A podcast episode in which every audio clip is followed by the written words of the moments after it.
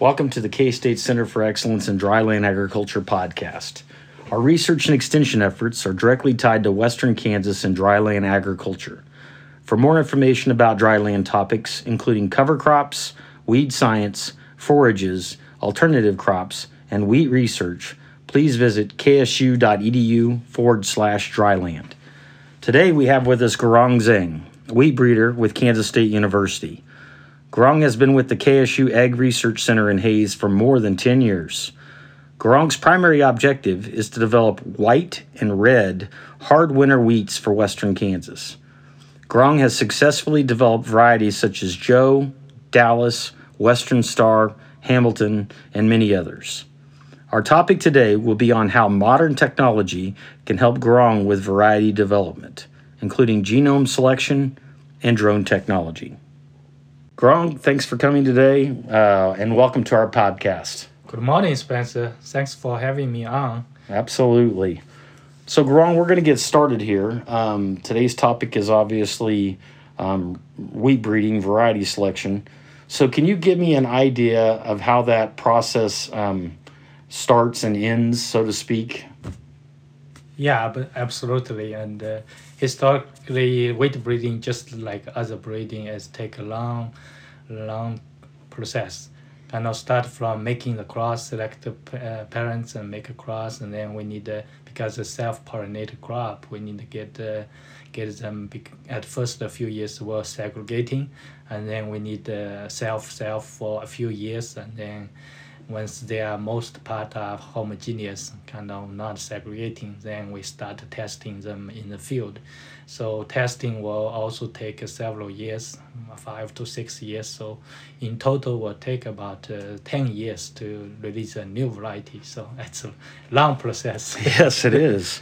right. So, you know, it, it took all this time to do that. And, you know, one of the things we're talking about today is modern technology. Does modern technology help you speed that process or help you uh, pick better varieties? Yeah, it's uh, indeed it helps. Uh, something like uh, double haploid technology, and also the the genomic selection, and also now have the drone technology. The double haploid technology actually is kind of shorten the beginning part. Kind of it, it only take one generation to get a homogeneous uh, homo homogeneous size and uh, kind of not segregating. So uh, in uh, conventional will be take four five years. So it's shortened about two to three years. So so then use that technology would be shortened about two to three years. So about eight years we can release a new variety if lucky enough. But uh, te- that technology also expensive. We cannot afford too many DH lines. Right. And uh, and uh, kind of 40 50 dollars per line. So it's very expensive. sure it is. So you mentioned uh, two other types of technology that can mm-hmm. help speed this up. Genomic selection was one of them. Yeah. How does that work? Genom- genomic selection actually is kind of genotyping part. Kind of basically we sequence each each breeding lines, then we got thousands of genetic markers for each line, and then kind of because the technology advancement, the sequencing can become cheaper. Now I think it's about ten dollars can sequence the one breeding line. Before it's kind of thousand dollars for sequencing one line. So, so now it's affordable. Our breeding program program can afford to kind of use this kind of technology. And so once we got all the you know sequence that the whole that the whole genome of the breeding lines, we got thousands or thousands of markers. Then we have you know part of our you know we use uh, certain breeding lines that already have the you, you know the phenotype data like yield or quality or some other um, traits data then then we use those as a training population. You know, they have the genotype data, right, and also has the phenotype data, and then we we can use some uh, some model to figure out, uh, you know, the breeding value for each marker, and then we also sequence those lines we haven't tested yet. Then we know those marker right mark value and then we plug into those untested mark uh, untested lines so we can predict uh, those breeding value of those untested uh, lines. And then if accuracy is good then basically theoretically we can sequence like uh, untested lines maybe thousands or thousands of lines then we can discard those, you know, we predict those uh, phenotypes and uh, discard those uh, very worst one. Then we select uh, some, you know, average or above average one put into the, the field. So basically kind of enlarge our kind of selection pool, right? And for now, if we don't have this technology, we only can because limited limited field resource, labor resource, we can at the beginning only test about a thousand, one thousand breeding lines, and but now if we have this sequencing technology, which is sequence uh, select more lines at the beginning, maybe select. Uh, two to three thousand lines, then sequence it, then predict those the, the, the breeding value of those two to three thousand lines and then and discard once we get get the predicted value we discard those worst one and then pick the best maybe 1000 put into the field. Wow. so we select the best of the best right? So wow. the more accurate. Right. Yeah so wow that is tremendous yeah but if we coupled with the uh, with the DH technology will be I mean will be very fast, right?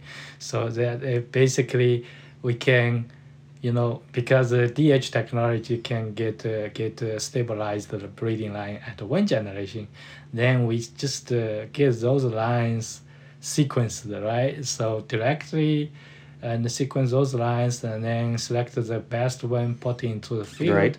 And then we maybe can skip the first, you know, at uh, conventionally will take like five six years yield testing in the field, but because the sequence technology and we are if we are comf, com, uh, you know uh, comfortable comfortable enough, we can just uh, uh, skip two or three years field testing. We are maybe doing the last you know three years uh, advanced yield testing and then well, we get uh, the breeding cycle shorter maybe you can short another two to three years. So right. eventually maybe only five to six years we can release a new variety. Absolutely. Yeah. and, and not only that but these newer varieties should be more advanced than than than older varieties because of all the selection processes that you're able to do. Yeah kind of like uh, increase the yield gain uh, every year's gain right so before, like it would take 10 years can increase uh, maybe 10 percent, uh, 5% yield. Right. But now only take five years to increase uh, wow. 5% or 10% yield. So kind of the yearly gain is much increased. Wow. Seems like. so feeding the world for sure. yeah, hope so. yeah. So so Guorong, you, you, know the last thing you mentioned was the drone technology. That's really interesting. So you, you put a drone up in the air above yeah. these plots. Yeah. And, and exactly how does that help you?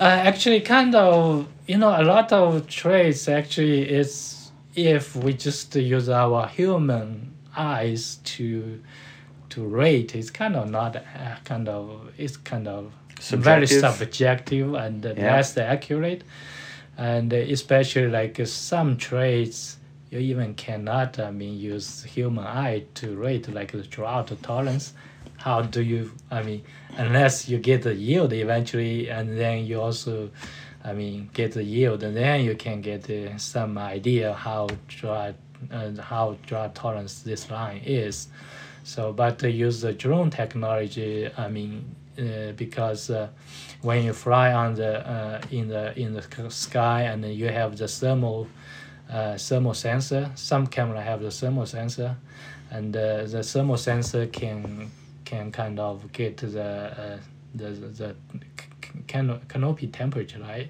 The canopy temperature actually can indicate under the drought condition if the canopy, canopy temperature is lower, that means kind of the the plants can I think have enough uh, evaporation, something they can get absorb more water from the soils, and then you can tell this is this line should be performed better under drought uh, condition, and also we have a handheld instrument to measure the canopy temperature, but it's just uh, too slow, and also uh, only just uh, I mean it's a very limited point to measure those temperature, right? So by putting the drone up in the air, then Guorong, you're able to basically get a sample of all of them at the same time. almost the same time. If we just uh, you know use a human to walk through the field, it'll take uh, you know hours hours of the you know labor to put on, and then when you've you know the outside environment temperature is changing, so Right. when you when the condition when you you test the first plot will be totally different from when you test the maybe the the the last plot so it's kind of it's not compared on the same base so Sure. will not will not help a lot.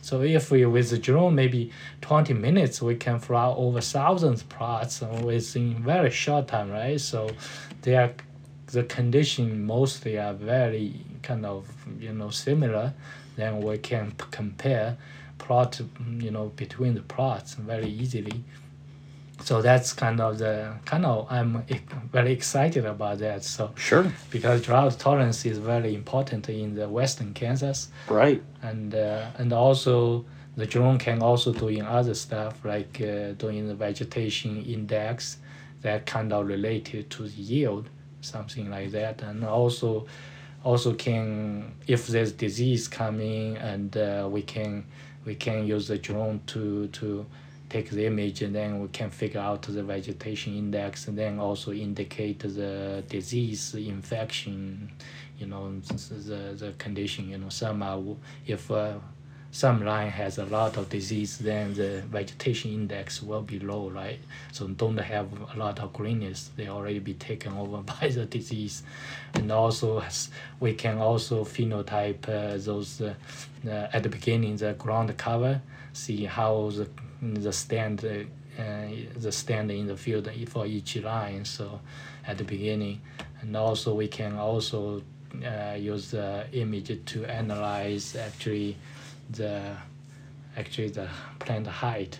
Normally we use the use the uh, labor to measure each each plot walk through all Right. all over. So it's it kind of slow and so with the drone it kind of just fly a few times during the growing stages. So we'll get the get the uh, phenotypes and figure out you know.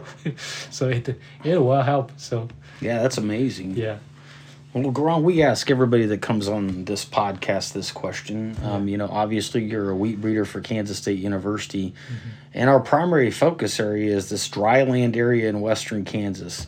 You know, what specifically do you and your wheat breeding project do to really focus in on western Kansas and help the farmer?